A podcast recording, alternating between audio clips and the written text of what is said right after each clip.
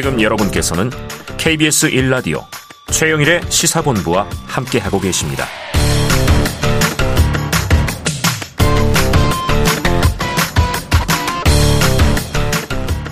네, 경제를 알기 쉽게 풀어보는 경제본부 시간이 돌아왔습니다. KBS 보도본부의 경제 스토리텔러 서영민 기자 나와 계십니다. 어서 오세요. 안녕하세요. 자, 드디어 트레이드마크 머플러가 아, 등장했어요. 네. 형형색색의 다양한 머플러를 메고 오겠습니다. 네, 매주 보도록 하겠습니다. 네. 이것도 또 재미 하나 하나의 재미가 될 것 같아요. 자, 그 지금 이집트에서요. 네. 유엔 기후 변화 당사국 총회가 열리고 있는데 오늘은 이 기후 변화와 경제에 대해서 어, 서 기자님이 풀어주시는 시간입니다. 네. 요거는 언제까지 열립니까? 아, 내일까지 현지 아, 시간이고요. 끝나가네요. 그러면 우리나라 시간으로는 19일까지 정도 되겠죠. 음. 이게 지금 휴양 도시에서 샤르말 셰이크에서 열리고 네. 있습니다. 예. 휴양 도시에서 기후 변화 관련 이제 총회가 열리는데 우리 시간으로 내일 모레까지. 자, 이번 회의는요, 이 개도국을 위한 대책 마련의 논의가 집중되는 것 같은 것이 네. 기후변화 관련한 입장이 네. 선진국 개도국이 굉장히 다르잖아요. 맞습니다. 네. 이게 기후 변화의 주범과 피해자라고 설명하면 이해가 좀 쉬우실 것 어. 같아요. 기후 변화의 주범이 따로 있고 어. 여기 피해자가 따로 있다라는 종류의 이야기인 겁니다. 어, 그래요. 네. 자, 야, 여기 뭐 과거에는 또 자기들은 그 방법을 써서 정상에 올라가고 사다리 걷어차기. 후발 주자들을 못 오게 하는 걸 이제 올라간 사람들이 사다리 걷어찬다. 네. 키킹 레더. 자, 안 그래도 올 여름 이 파키스탄에는 또 물난리가 났습니다. 네. 지금 기후 변화 때문에 엄청난 재난, 재앙이 오고 있다 이런 얘기 하는데 지금 네. 파키스탄은요 국토의 3분의 1이 잠겼어요. 네, 사실 이 파키스탄 국토의 3분의 1이 잠겼다. 그러고 오. 사망자도 1,700명이 넘어간다고 네. 그랬었습니다.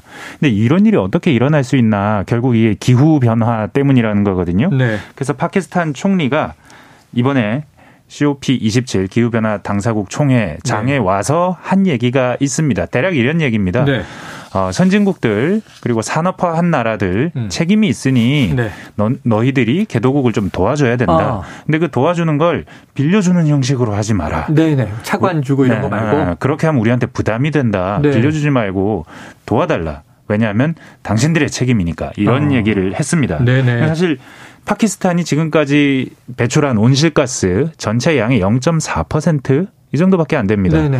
별로 책임이 많은 나라가 아니라는 예, 얘기예요. 예. 그런데 피해는 이번에 봤다시피 어마어마했습니다. 엄청나다. 네. 그리고 이런 얘기 할 때마다 늘 등장하는 나라가 방글라데시입니다. 방글라데시. 네, 사실 파키스탄이 이번에 큰 피해를 입었지만 방글라데시는 매년 이런 일이 침수 피해, 네네. 국토 침수, 뭐 저지대 침수 이런 일이 끊임없이 일어나고 오.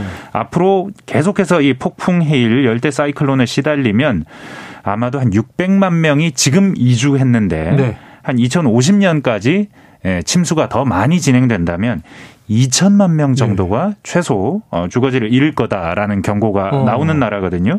사실 근데 이 파키스 방글라데시가 굉장히 기후 발자국 탄소 배출량이 낮은 나라입니다. 네. 아니 우리가 알기로 뭐 공업 네. 국가가 아니잖아요. 네. 뭐 예를 한번 들어보면 1인당 연간 이산화탄소 배출량 이게 0.29 네. 미터톤이라고 표현을 네네네. 하는데 근데 핀란드 사람은 평균적으로 38배 배출합니다. 어. 네.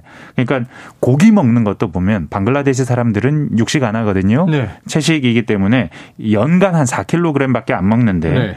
아, 핀란드인이면 한 18일 보름 좀 지나면 먹을 정도 양을 파키스탄 사람들이 1년 동안 먹는 겁니다. 근데 사실 고기가 차이네. 탄소 배출량이 굉장히 많습니다. 네네. 곡물을 재배해야 되고 그걸 한 10kg를 먹이면 한 3kg 정도 고기가 나오거든요. 사료를 먹이면. 네, 사료가 10kg면 그러니까 굉장히 비효율적인 작업이기 때문에 탄소가 많이 나오고 네, 또 네. 가축들이 가스를 배출하지 않습니까? 그렇죠. 분뇨를 배출하지 않습니까? 어. 이게 다 탄소 배출이거든요. 네네네. 그러다 보니까 육식도 중요하고 산업화도 중요한데 어느 측면에서 봐도 방글라데시는 무죄인 아. 나라인데 피해는 굉장히 많으니 이런 예. 일이 왜 일어나느냐?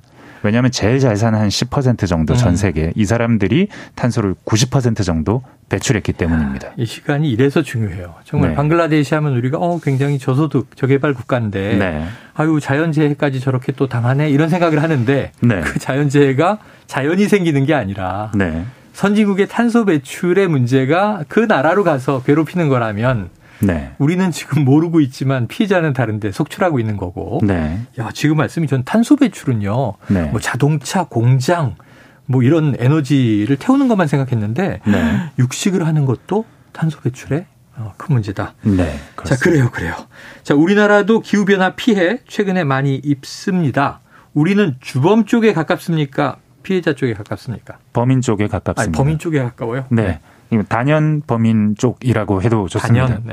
네. 왜냐하면 우리나라는 늘 말씀드리지만 우리가 필요한 것보다 훨씬 더 많이 만들어서 음. 해외 갖다 파는 나라입니다. 아, 그렇죠. 이 훨씬 더 많이 만든다는 경제 활동 이게 음. 탄소를 배출하는 활동입니다. 네. 이를테면 우리 수출하는데 뭘 수출하는지 한번 살펴보시죠. 네네. 반도체, 네. 자동차, 철강화학 이게 우리 주력 수출 품목 아닙니까? 네. 이게 전부 다 탄소 고배출 산업입니다. 아, 그러네요. 특히 철강, 화학 이런 쪽은 엄청나게 배출하는 산업입니다. 네네. 그러니까 필요보다 많이 생산하고 생산해 수출하는 항목도 고배출 산업이니 우리는 어, 범인이다. 뭐 두말할 나위가 없다. 네. 우리가 생산하는 나라인데 네. 그 생산 제조업 네. 공장하면 우리가 굴뚝 산업 이렇게 부르고 네. 굴뚝에서 막 이 공해가 맞습니다. 나오잖아요. 굴뚝이 탄소입니다. 그리고 우리나라 예. 총량으로 보면 배출량이 지금까지 배출량이 세계 7등이고 아유. 예, 1인당 6등이고 네. 중가 증가 속도 네. OECD 최고인 나라입니다. 우리는 뭘 해야 돼요?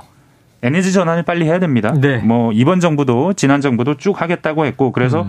2030년까지 2018년에 40% 수준으로 탄소 배출 줄인다. 네. 그 2050년에는 탄소 배출 넷 제로 네. 중립으로 간다라고 음. 모든 우리 정부는 다 그렇게 약속을 하고 있고 네. 이 대부분은 민간이 해야 될 일입니다. 어. 왜냐하면 전기도 사실은 공기업이긴 하지만 민간형이기 때문에 한전에서 줄여줘야 되는 거고 음. 신재생 많이 만들어야 되고 음. 정 기업들도 기업이 쓰는 에너지를 신재생으로 조달하기 위한 노력을 많이 해야 되고 왜냐하면 네. 산업은 정부가 하는 게 아니고 민간이 하는 일이니까요. 어. 그리고 또 에너지를 단위 에너지를 써서 더 효율적으로 생산을 할 수 있는 기술 혁신 네. 이것도 민간이 할 일이기 때문에 민간이 잘할 수 있게 어. 해야 합니다. 네. 자 그런데 생각해 보면요 네. 이전 정부에서 네. 이거 하다가 네. 에너지 전환 신재생 네. 에너지 하다가 뭐 태양광 부실 또뭐 이번 정부에 들어와서는 이 카르텔 이권 카르텔 얘기도 나오고 비리 뭐 부정 이런 부작용은 어떻게 해요? 실제로 그런 얘기들이 많이 있고 수사 중인 네. 사람들도 네네네. 많습니다. 그렇죠. 근데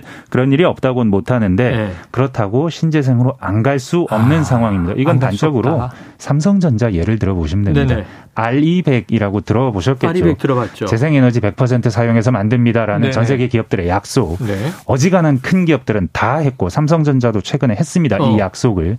근데 재생에너지로 100% 우리는 제품을 만들겠습니다라고 약속 하려면 네. 재생에너지를 살 수 있어야 되잖아요. 그렇죠. 근데 지금 우리나라는 SK 하이닉스와 삼성전자가 쓰는 전기를 감당할 수 있는 재생에너지 생산이 안 됩니다. 만들어내질 못한다. 아리백을 할 수가 없어요 지금. 예, 예. 근데 이 아리백을 온 기업들이 다 약속을 해야 되고 왜냐하면 네. 세계적인 기업들은 다 약속했거든요. 네. 애플, 아마존, 뭐 구글 뭐 다 했습니다. 예, 예. 삼성도 안 할 수 없는데 이런 식으로 가려면 우리는 더 약속을 더 많이 해야 되고 어. 그러면 재생에너지를 더 많이 생산해야 되고 아니면 세계에서 못 파는 사태, 물건을 못 파는 사태가 생깁니다. 기업 생존의 문제가 알겠습니다. 있습니다. 기업 생존의 문제다. 우리나라 네. 노력해야 되고 그렇게 해야만 한다. 그게 네. 유일한 생존의 길이다. 좋아요. 자, 여튼 이 민간 혹은 발전의 영역 지금 얘기해 주셨는데 네. 근데 정부도 역할을 해야 되나요? 네, 일단 뭐 다른 나라에서 도와달라고 할 때 우리는 음. 모른 채 할 수 없는 나라고 어, 범인 쪽에 가까운 나라기 네. 때문에 네. 동시에 우리나라 안에서 얼마나 줄여갈 것인지를 물론 민간이 주도적으로 하지만 음. 정부가 계획을 세우고 거기에 예산을 투입해서 좀 기술 개발도 좀 촉진시키고 여러 가지 정부가 해야 될 일이 많습니다. 네. 그래서 법적으로 의무화된 제도가 올해부터 시행되는 제도가 하나 있는 게 음.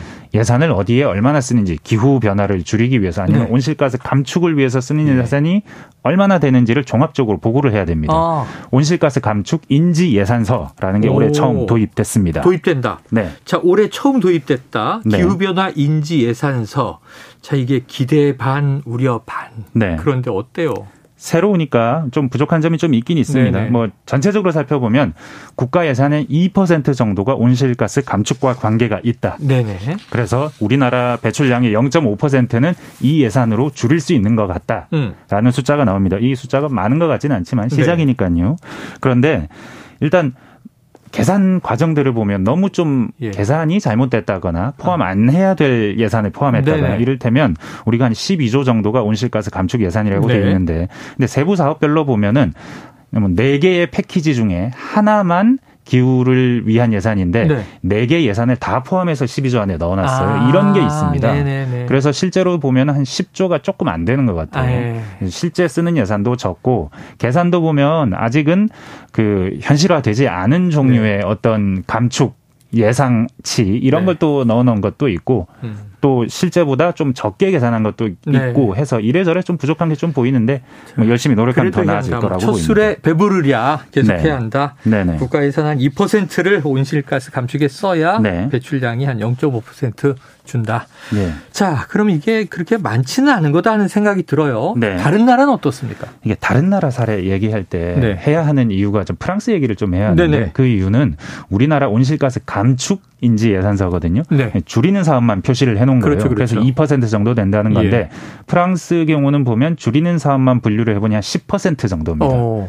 꽤 많죠. 네네네. 우리나라보다. 다섯 배네요. 이게 전 사업을 대상으로 줄이는지 그리고 중립적인지 음. 늘리는지까지 조사합니다. 왜냐하면 네, 네. 정부의 노력이라는 것이 줄이는 방향으로도 음. 나지만 건설 사업 하면은 온실가스를 배출할 거 아니에요. 네. 이거 종합적으로 평가해야 되는데 아. 우리는 이 근본적인 문제가 줄이는 사업만 평가하고 있는 겁니다. 아. 그래서 기후 활동가들한테 물어보면 네. 이게 만약에 성적표라면 네. 잘하는 과목만 표시하고 못하는 과목은 표시 안 해놨으니 네네. 이게 종합 평가가 가능하겠느냐? 안 되죠. 지금의 성적표는 그런 문제가 있다. 근본적인 문제가. 평점이라 함은 네. 네. F 맞은 것부터 A 네. 플러스 맞은 것까지 다 합산해서 평균을 내는 겁니다. 네네. 자 앞으로 그럼 우리가 이게 종합 평가로 나가야 되겠네요. 종합평가로 나가야 하는데 하나 문제가 있습니다. 네네, 뭐예요? 사실 이게 국회에서 이 법을 통과시켜서 네. 이 예산서를 만드는 거거든요. 음, 성적표를. 법제화 근데 이 성적표를 법제화할 때 네. 법을 통과시키는 단계에서 감축하는 부분만 넣어라라고 아, 규정을 해놨습니다. 소극적으로 해놨네요. 네. 근데 사실은 경상남도가 쓴 기후 예산서를 보면 네. 플러스 마이너스 다 표시해놨어요. 어. 잘하는 나라들은 다 플러스 마이너스 아니면 뭐 혼합된 예산 다 네, 표시해놨는데 네, 네. 우리는 줄이는 것만 해놓은 게 음. 법적으로 그렇다는 겁니다. 그래서 음. 법을 바꿔야 될 필요가 있습니다. 종합 평가를 위해선 네. 성적표를 플러스도 마이너스도 표시하자라고 네. 바꿔야 될 필요가 있습니다. 자, 국회가 종합 평가 방식으로 노력해 네. 주시기를 이 시간을 통해서 당부를 드립니다. 자, 경제본부 KBS 보도본부의 서영민 기자와 함께했습니다. 고맙습니다. 감사합니다. 자, 최영일의 시사본부 오늘 준비한 내용 여기까지입니다. 자, 오늘 저녁에 수능이 끝나면 정말 수험생들 많이 격려해 주셔야 되겠죠? 자, 저는 내일 금요일 낮 12시 20분에 다시 찾아뵙도록 하겠습니다. 오늘도 청취해 주신 여러분 고맙습니다.